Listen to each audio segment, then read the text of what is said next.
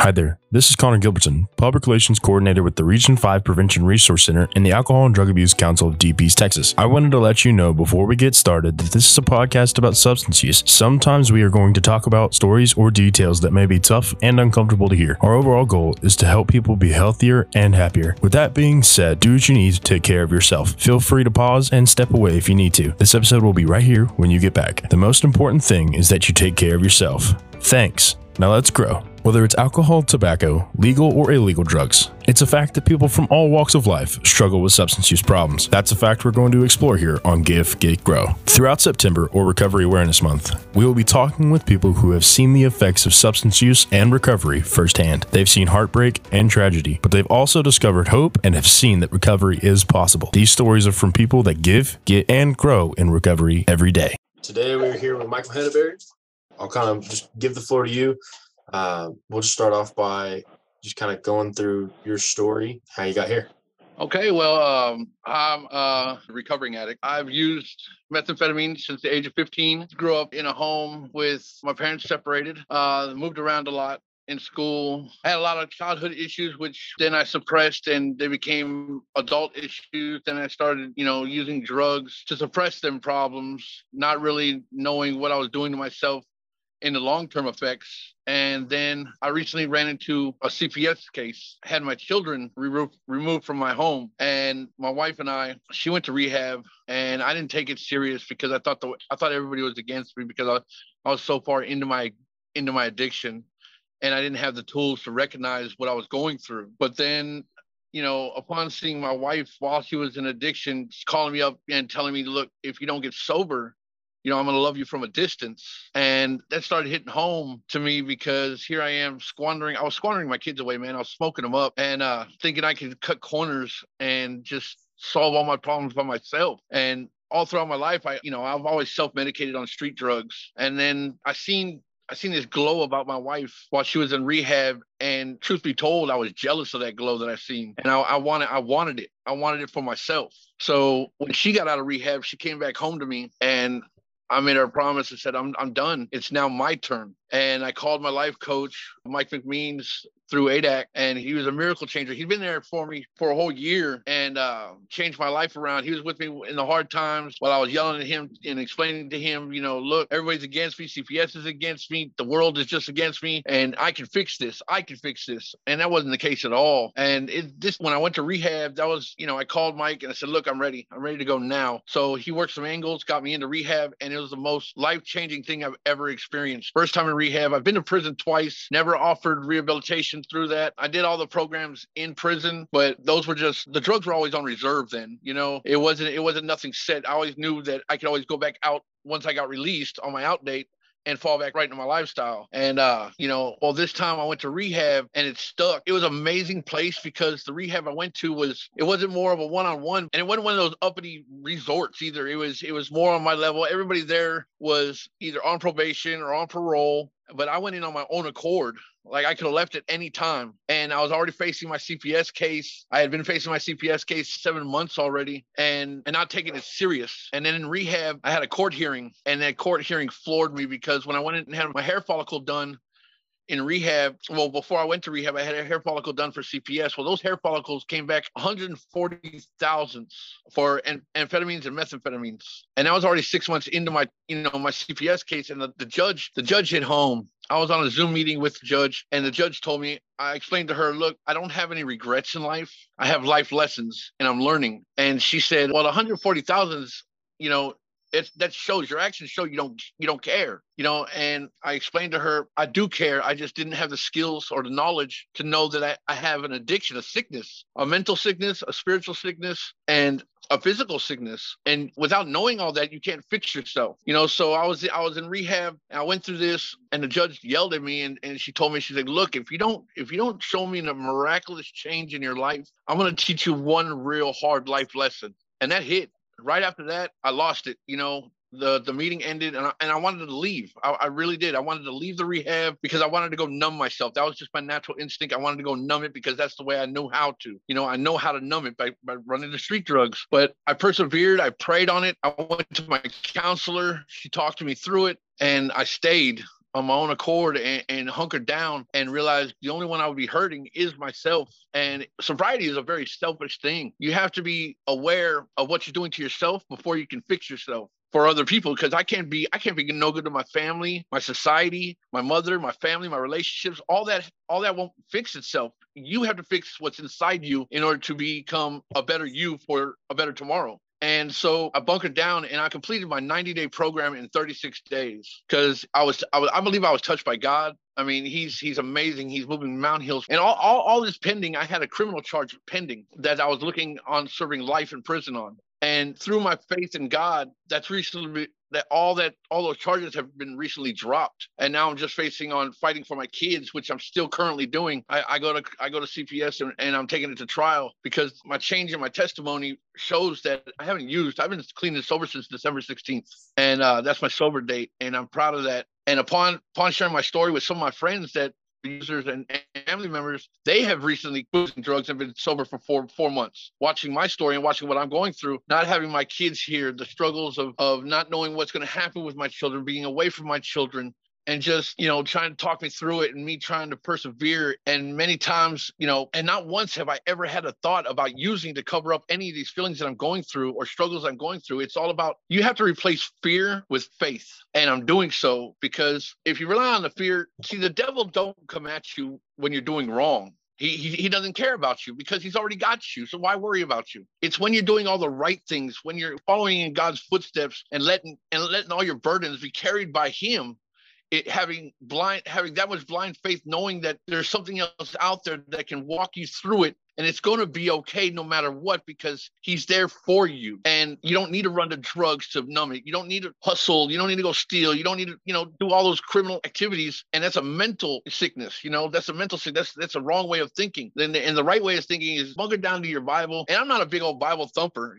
you know? I just know that my faith alone has shown me enough miracles in my life to let me know spiritually that it is okay and I do have somebody looking out for me. It will be okay no matter what the outcome, no matter what trials and tribulations I'm going through. He's got me, you know, and I've been sober, rocking it. Before I went to rehab, I got in a real bad car accident and uh, it should have taken my life. A tree impaled the passenger side of the car. Um, I hit a guardrail doing 65 miles an hour coming around a curb early in the morning in the fog. And uh, the officer and the tow truck driver said I shouldn't have survived the wreck, but I walked away with no scratches. I have an angel and, I, and there's too many miracles happening in my life now that my I'm closer to God and following in His footsteps through my sobriety. One, because if I was still using, my mind would still be clouded, and I wouldn't be able to see the blessings coming my way to grab onto them. And ADAC, ADAC, through their help, they got me to where I am now. And the counselors are amazing. Mike Mike calls me all the time. I share my story with him. My support group is amazing. My wife, my mother,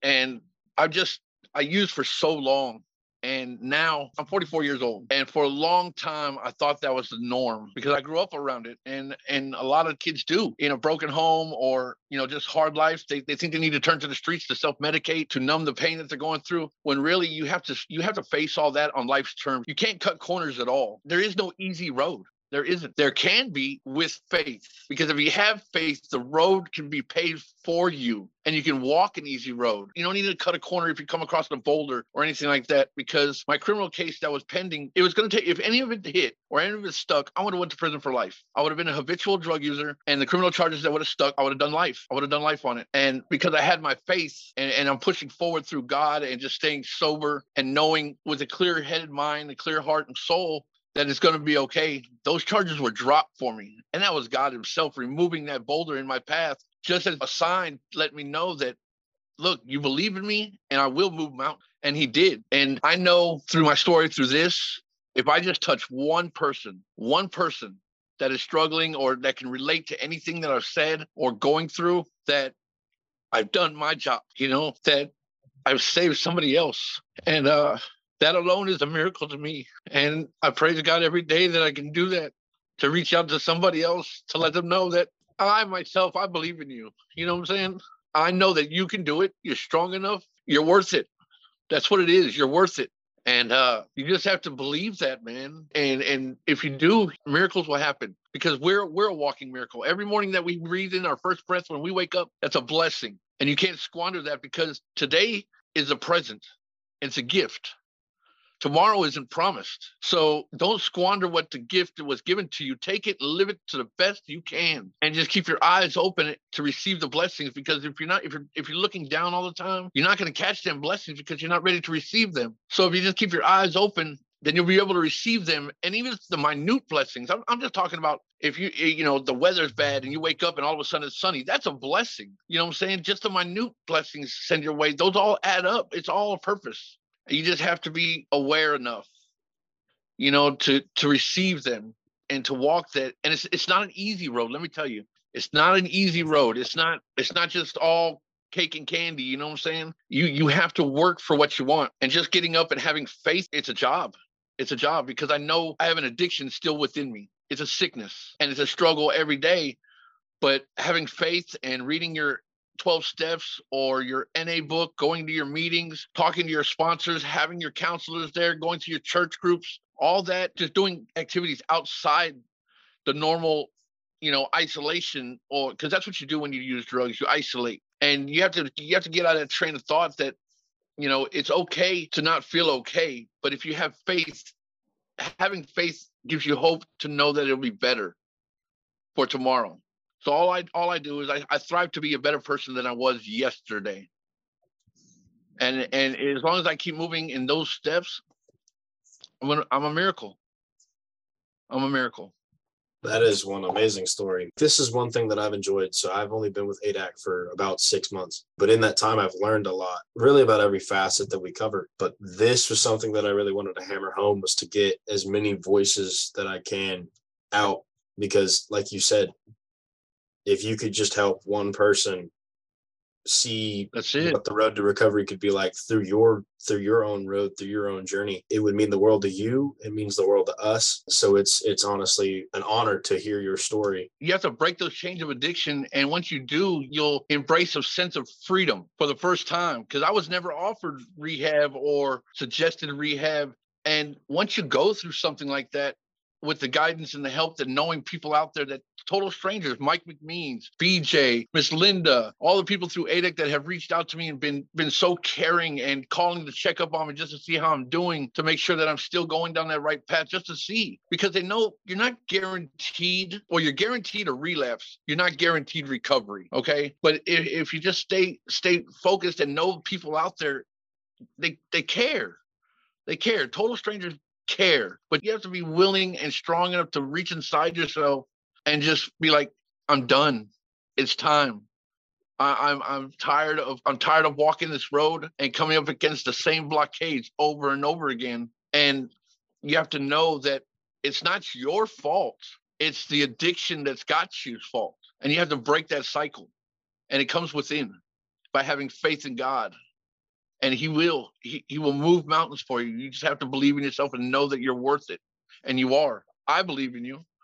I believe in everybody out there. I want to emphasize on the point that you hit with like our counselors our rss program. They really are there for you around the clock yes. especially RSS because where counseling kind of you know stops due to legality, RSS picks that up and like they're, they're with you guys. I, I just thought it was incredible the fact that these stories exist. Just reiterating, that's why I want to get them out because I don't feel like enough people really do understand that recovery is an option and that it does exist. That there's so much support from both ADAC as well as you know the community behind that fact. You you hit a lot of the questions that i was going to ask really uh which is good. I, i'd rather it be that way just because it, it makes everything a little bit more organic from you. Some that i would ask is just you talked about activities a little bit you know what activities or hobbies do you have that you know help you on your journey? Well I, i'm a i'm a tattoo artist and i'm trying to persevere and uh push further and and start up my own studio because um I didn't know I didn't know I could draw until my second term down in prison, and I just had a lot of time on my hands. But but see, before I went to prison, I was I was always wrapped up in drugs and and that fast lifestyle, and didn't realize that I had a gift within myself the whole time, and that was my artwork. And then when I was in prison, you know, you're sober because you have to be, you know. So I, so and then and then the hustle mentality wraps up within the art artwork because you're you're bringing in commissary or trading food away to get get the artwork and then you're feeding yourself that way. So it became a job to me in there But when I when I got out here and started tattooing out here and realizing that I'm good enough to start putting on other on other people, and now they're wearing my art and what I what I'm passionate in doing, that that's amazing to me because even after I'm I'm long and gone, my artwork will still live. You know what I'm saying? On these people that are way younger than me. And then I'll be, I consider it immortal in a way because when you pass over and you're not talked about, then you're dead. But if you cross over and the people that you've touched in your life among your among your journey, those people that you've touched, if you touch them well enough and you touch some part of their soul, then they'll speak about you in a story. Well, I met this guy one time and this is who he was and this is what he said. He made me laugh and he just brightened my life or or he or through his story I heard, you know, I was able to get clean, you know, and you're talked about and you're brought up that that means your spirit is still living on even after you're gone. So you're still alive. And so my journey is through my life now, I want to reach out and touch enough souls to where I'm constantly talked about after I'm gone. That way I'm living forever through through the word of somebody else. And that's what I'm going for. Among you know tattooing I, I, like to go fishing so it gives me a lot of me time. I'm not very good at it you know what i'm saying? I mean i've i've, I've got i live real close to the lake. I, I, and i throw my pole and my, my my whole bait and lure and everything will land on the bridge that i'm trying to fish under uh, and it'll land on the upside of it you know what i'm saying? So i'm still trying to get the whole nick of it but i enjoy just the me time. Instead of I'm, I'm putting all that effort in that i used to spend chasing an addiction part of life and just take that whole activity of chasing that, put that type of effort into something that I enjoy doing, whether it be fishing and just having a good time, throwing my lure around, getting it caught and everything, and then coming home and, and doing tattoo work and knowing that I'm getting paid for my tattoo work, my artwork that I'm putting on other people, it's just that's a blessing all in all in itself. I'm so glad that I'm sober now. I'm so glad that I'm able to see with open eyes, with fresh eyes, you know. And my mother, she tells me how proud she is. I mean, she sees the physical change, she hears it flow out of my mouth. She's like, You're walking, you're walking that road now, and I'm proud of you. I mean, like I said, I'm, I'm 44 years old, and in my mom's eyes, I'm always her baby. So to hear my mother tell me she's proud of me at the age of 44, knowing she, she's watched me through my addictions. She's watched, she's been there, you know, and to hear me talk the way I do now and the enthusiasm that I have in my faith and my sobriety and through my support groups and my church and, and the love that I have for my wife and my children and how just how I'm driven in a more positive, you know, hindsight on life is amazing to her and she's she's one of my she's one of my biggest fans and she was an active user and through my recovery she's decided to quit she's been sober five months now. So so i know i'm doing something right and people are watching because she decided to get sober on her own and, her, her testimony is just as strong as mine you know and she decided to get sober because she's seen me sober. So i know it's a powerful movement. It's just like you said and i and i praise what you're doing now getting my word out there because the more people we can reach and touch through word and and that's what they tell you in NA meetings.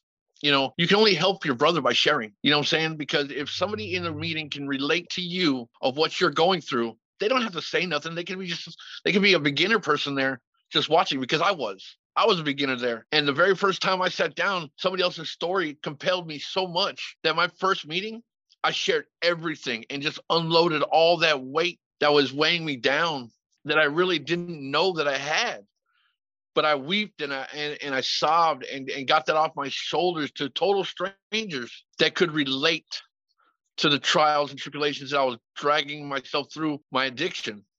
And we all were. I was in a room full of people with the same problems, not not necessarily the same scenarios, but it all wound up to us having the same problems and that's addiction. And we have to break that cycle and break that chain. Absolutely. That's probably been one of the things that i noticed whenever i first started. I sat in on you know a couple groups and it was honestly great to see just the lack of a barrier that was there as far as it didn't take long whether these guys were brand new to the meeting or if they had been there for several months. The thing was is that they all felt like sharing and it was just at the end of the day the judgment gets dropped because as exactly. like you said as as you hear other people's stories you really stop and look at it and you're like oh okay so the person to my left and the person to my right have come from somewhat of a similar situation to where it all brought us here together and yeah, it's it, either a i needed to i needed to hear this story in order to share mine yeah. or it's just one of those you feel like you could potentially help by you know providing Uh, It, it's a so- call. It, it's it's really a calling, and and you know, like I said, God God has guided me. I mean, He guided me.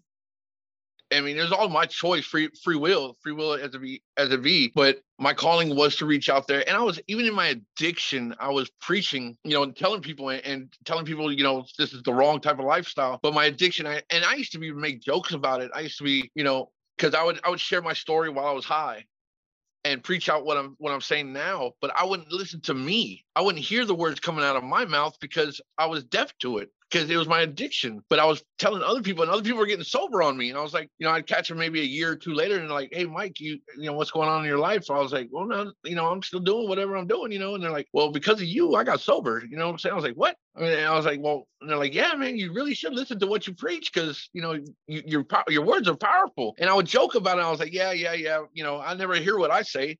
I just talk, you know, and and now through sobriety, I hear what I'm saying.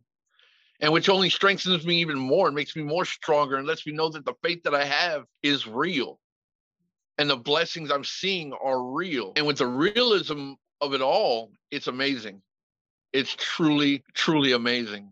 And I want to be able not to be one of those parents out there and I'm fighting for my kids. And I want to be, I want them to grow up knowing that I didn't squander them away and have them loathe me when they get older but to know that their father cared enough to get sober and and i want them to know and learn from me and love me for it you know what i'm saying? And i want i want to be a hero in their eyes again. And uh i still am you know? My daughter lights up every time she talks to me. I have two little babies. I have a i have a four year old daughter. I have a i have a two year old son and a nine month old son. And I started all the way over because those aren't those aren't my first kids. I also have a 21 year old son, a 20 year old son, and a 19 year old son. So I started all the way over at the age of 40, had three more babies, and now now here we are, and I'm fighting. And you know, those are his children, those are God's children. And God does God doesn't want you doing wrong with his children. You know what I'm saying? You're supposed to guide them down the path to the righteous road to, to lead it back to him and when I was doing drugs, it was the it was I was doing everything wrong because the devil had me. So he said, you know what? I'm gonna make you work for your kids, and you're gonna show me that you it's not just word of mouth because everybody's got a mouth. You know what I'm saying? Everybody can say a bunch of things that sound real good, but you have to have that motivation and the action behind it to to to follow through.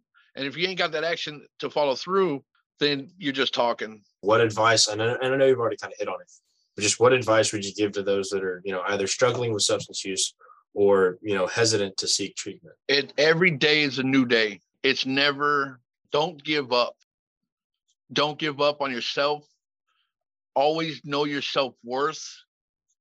And every day is a new day. You can change your future, but you can't change your past. So if you're blessed with the breath in the morning, live that day to the fullest and know there's people out there, ADACs out there, there's other resources out there, there's rehabs, there's there's numbers you can call to get the help that you need and don't have fear. Replace fear with faith.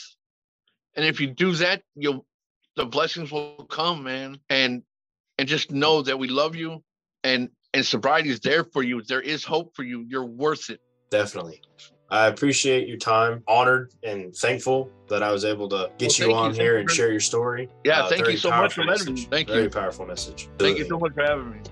If you or someone you know needs help with a substance use issue or concern, or if you just want more information, you can call the Alcohol and Drug Abuse Council of Deep East Texas 24 7 at 1 800 445 8562. Give, Get, Grow is a production by the Alcohol and Drug Abuse Council of Deep East Texas and the Region 5 Prevention Resource Center. We serve Angelina, Hardin, Houston, Jasper, Jefferson, Nacogdoches, Newton, Orange, Polk, Sabine, San Augustine, San Jacinto, Shelby, Trinity, and Tyler counties where we offer prevention, intervention, and treatment programs and services. The Prevention Resource Center has a ton of information about the region available for free as a part of its mission. For more information, visit adacdet.org slash prc5. That's A-D-A-C-D-E-T org slash prc5 thank you for listening and don't forget to subscribe to the podcast to stay up to date with our latest episodes. Follow adac on facebook at adacdet and on instagram at adac underscore det thank you for joining us. Be safe and take care of yourself. We'll see you next time here on give get grow